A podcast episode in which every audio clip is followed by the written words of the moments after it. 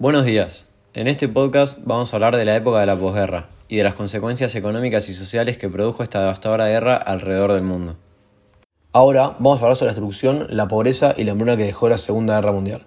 A diferencia de la Primera Guerra, en esta se utilizaron armas más dañinas, que causaron no solo la muerte de millones de personas, sino también la destrucción total de territorios.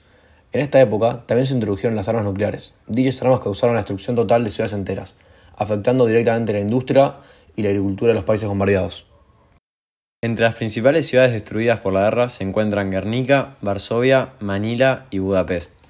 Guernica es una ciudad que hoy en día forma parte del País Vasco en España y que durante la guerra sufrió numerosos bombardeos. El 26 de abril de 1937, Guernica fue reducida a cenizas por la Legión Cóndor del ejército alemán y las fuerzas aéreas del ejército italiano.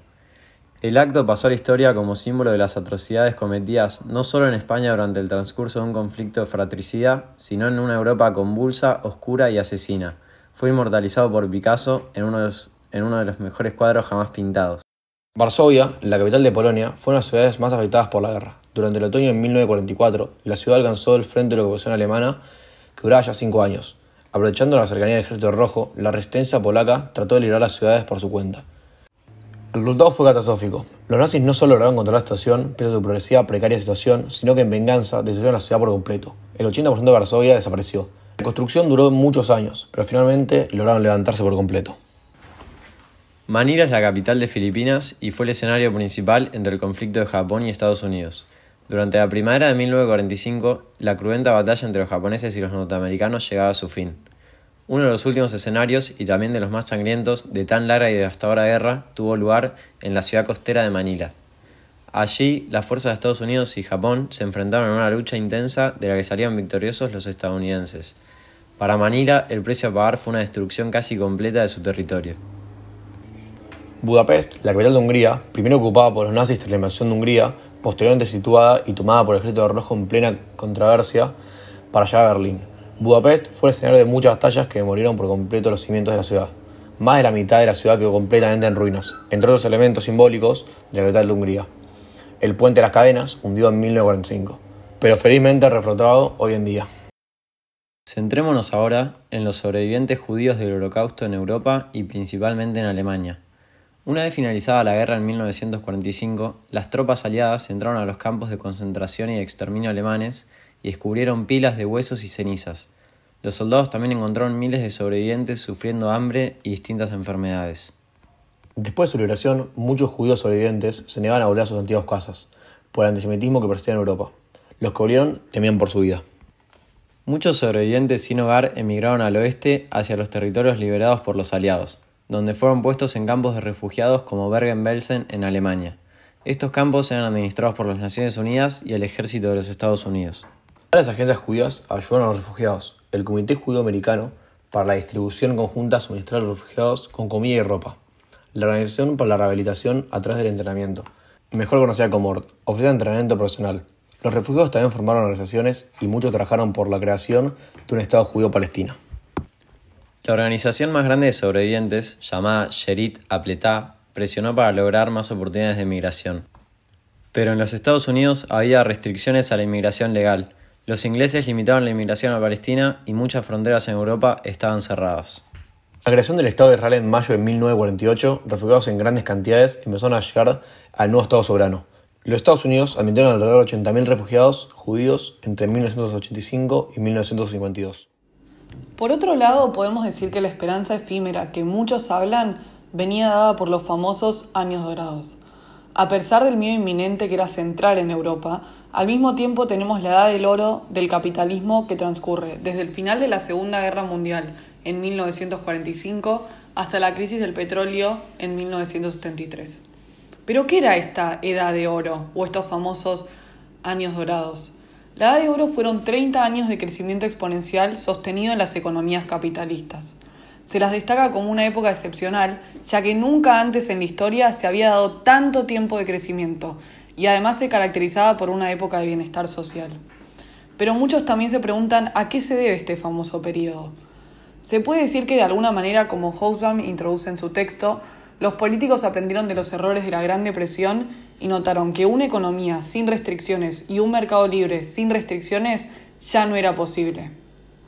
Es por esto que en este periodo se observa una economía mixta en donde la participación del Estado es clave. Esto facilitaba la planeación y la gestión de la modernización económica. La planeación y la mano del Estado llevaban a una mayor distribución de la riqueza. Es por esto que hablamos del bienestar social mencionado previamente. Además, este periodo se caracterizaba como uno de pleno empleo, en donde el consumo era masivo. Una famosa frase conocida que decían tanto Roosevelt como Keynes era que se hagan pozos y se los tape de noche. Esto mostraba el pleno empleo que había en esa época. Toda esta situación se puede describir como un círculo virtuoso, ya que una economía en expansión fomentaba a mayores salarios y al tener mayores ingresos llevaba no solo a un consumo masivo, sino que a grandes inversiones por parte de las empresas. Internacionalmente, la Gran Depresión se había caracterizado como un periodo de economías cerradas, en autarquía y con medidas proteccionistas, mientras que los 30 años dorados adoptaban características como la división internacional del trabajo, que llevó a un aumento en la capacidad productiva debido a la transnacionalización del mercado. Países del tercer mundo también se vuelcan en estos cambios y empiezan a sustituir sus importaciones por producción nacional. Claros ejemplos a esto son México, Argentina, entre otros países también pertenecientes al tercer mundo. Los PBI de los países crecían a gran escala y un caso para profundizar en particular es el caso de Japón, conocido también como el milagro japonés, que representa una clara ilustración del triunfo del capitalismo. Hacia los fines de la Segunda Guerra Mundial, la economía japonesa se encontraba en serios problemas. La producción había disminuido, los alimentos eran escasos, la desocupación alta, la inflación crecía aceleradamente y las pérdidas materiales representaban una cuarta parte de la riqueza del país. Sin embargo, en tan solo tres décadas la economía japonesa logró recuperarse y no solo eso, sino que expandirse hasta llegar a ser la segunda potencia económica mundial. Entre 1950 y 1970, los índices de producción manufacturera e industrial se duplicaron cada cinco años y en ese mismo periodo la economía se expandió 55 veces. Es por eso que la gente se pregunta cómo se explica este crecimiento exponencial y cómo Japón pasó de una economía que estaba quebrada a una economía no solo en potencia, sino que se expandía tantas veces y generaba tanto crecimiento. Pero, ¿cómo se explica este crecimiento exponencial? Algunos creen que se debe principalmente a la elaboración de los planes de programas de reconstrucción económica que plantearon los economistas. Otros creen que se debe a la cultura japonesa asociada a que suelen tener una gran capacidad de ahorro y cultura de trabajo. No obstante, es importante destacar tres factores claves para entender el resurgimiento del capitalismo en Japón. En primer lugar, la aprobación y el apoyo económico y político de Estados Unidos a la recuperación económica fue uno de los factores más influyentes. Durante la ocupación militar de Japón, Estados Unidos encontró ventajoso favorecer el desarrollo económico japonés. De esta manera, accedería a un nuevo mercado a quien le vendería sus mercancías. La posibilidad de fomentar una economía capitalista era clave para Estados Unidos ya que servía como barrera para evitar que el comunismo se siguiera expandiendo. Para lograrlo, en 1949, Estados Unidos lanzó el Plan Dodge, con el objetivo de eliminar la inflación mediante el equilibrio del gasto público y el aumento de los impuestos. Además, Estados Unidos introdujo tecnología avanzada y capitales, con lo que logró impulsar el comercio japonés. También auspició tratados de reparación. El gobierno de Estados Unidos apoyó el establecimiento de una democracia liberal en Japón, al establecer con la burguesía japonesa una alianza militar y política. La burguesía con esta alianza tenía las esperanzas y objetivos de reconstruir su poder económico. Se instaló el Partido Demócrata Liberal en el gobierno y se transformó en el vocero de los intereses económicos de la burguesía nipona. A cambio, se le permitió al gobierno estadounidense utilizar militarmente a Japón durante la Guerra Fría. Tanto la burguesía nipona como el gobierno estadounidense salieron beneficiados de esta alianza. Años más tarde, en 1951, se firmó el Tratado de San Francisco, que puso fin a la ocupación norteamericana. Al mismo tiempo, se estableció una alianza militar y económica entre Japón y Estados Unidos, que permitiría al gobierno norteamericano influir ampliamente en las relaciones de Japón con el resto del mundo. En segundo lugar, la alianza entre el Estado japonés y los intereses de los grandes grupos de poder económico, pertenece a estos tres factores mencionados previamente. La política estatal en coordinación con los intereses de la burguesía también jugó un rol muy importante en el resurgimiento del capitalismo. El gobierno inició la recuperación económica del país mediante la elaboración de estrategias que acentuaban el rol del Estado en el desarrollo industrial, pilar del progreso económico y el crecimiento sostenido. El Estado sería el responsable de la formulación de una política industrial, comercial y financiera. El MICE, Ministerio de Industria y Comercio Exterior, se convirtió en el defensor de los intereses de los grandes grupos empresariales.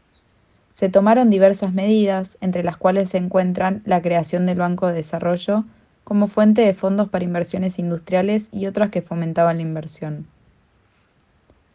Para 1960, la economía japonesa estaba dominada por unos pocos fabricantes a gran escala. Se dedicaban especialmente a la producción de acero, la construcción naval y la minería, sin descuidar el comercio y las finanzas. También había empresas dedicadas a las nuevas producciones de artículos eléctricos, electrónica y automóviles. Debido a que el MICE controlaba el comercio exterior, todas estas empresas contaban con cierta protección frente a la competencia extranjera. En cuanto al comercio exterior, este experimentó un crecimiento acelerado. El saldo positivo en la balanza comercial japonesa estimuló la salida de capitales, convirtiendo a Japón en uno de los principales países acreedores del mundo.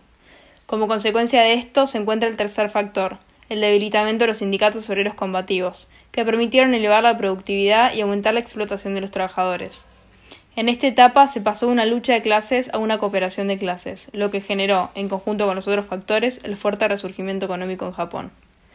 En los primeros años de la posguerra surgió en Japón un movimiento obrero que adquirió potencialidades revolucionarias, convirtiéndose en una fuerte amenaza para el renacimiento del capitalismo. A causa de la guerra, la burguesía y el Estado japonés estaban muy debilitados en 1945, y los trabajadores se encontraron en una situación favorable para expresar su descontento por la desocupación y el hambre que predominaba. Eliminar los restos del imperialismo japonés era uno de los principales objetivos de la autoridad norteamericana. Para ello se dictaron medidas que encaminaban a una democratización en Japón, como la reforma agraria, la disolución de los saibatsu y la promoción del sindicalismo. El decreto sobre sindicatos y el decreto sobre relaciones laborales otorgaron a los trabajadores el derecho a organizarse y a la huelga. Bajo este clima de democracia y relativa libertad, las fuerzas políticas de tendencias comunistas y socialistas entraron en acción. La acción de los obreros se caracterizó por la toma del control de la producción de aquellas fábricas cuyos propietarios se negaban a ponerlas en funcionamiento.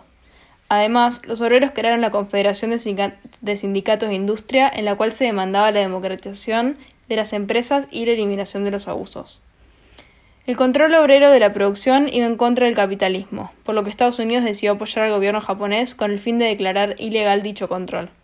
Los trabajadores respondieron con una ola de huelgas. Con el comienzo de la Guerra Fría, el gobierno japonés y la burguesía contaron con el apoyo de Estados Unidos para poner fin a los sindicatos que enarbolaban la bandera de la lucha de clases. Se inició una purga roja que afectaba a todos los que apoyaban el comunismo y debilitaba a Zambetsu.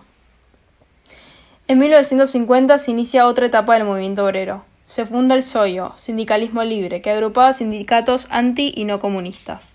Presentó una política de enfrentamiento de trabajo y el capital. Entre 1952 y 1955 tuvieron lugar una serie de conflictos industriales, como consecuencia del intento de la burguesía de acabar con el movimiento obrero en los talleres que ponían trabas a la recuperación del capitalismo. A pesar de la fuerte resistencia obrera, las, corporaciones patronales triunfaron recurriendo a métodos represivos y violentos.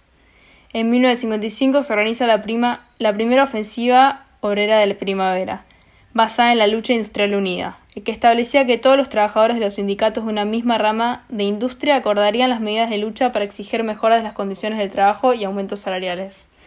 La expansión de la industria japonesa y la escasez de mano de obra a partir de los años 60 permitió hacer efectivas las demandas obreras de aumentos de salarios. Para contrarrestar los costos de esto, los empresarios pusieron en marcha la renovación de la maquinaria industrial, con el fin de incrementar la productividad. Debido a esto, el índice de productividad del trabajo creció más rápido que los salarios reales.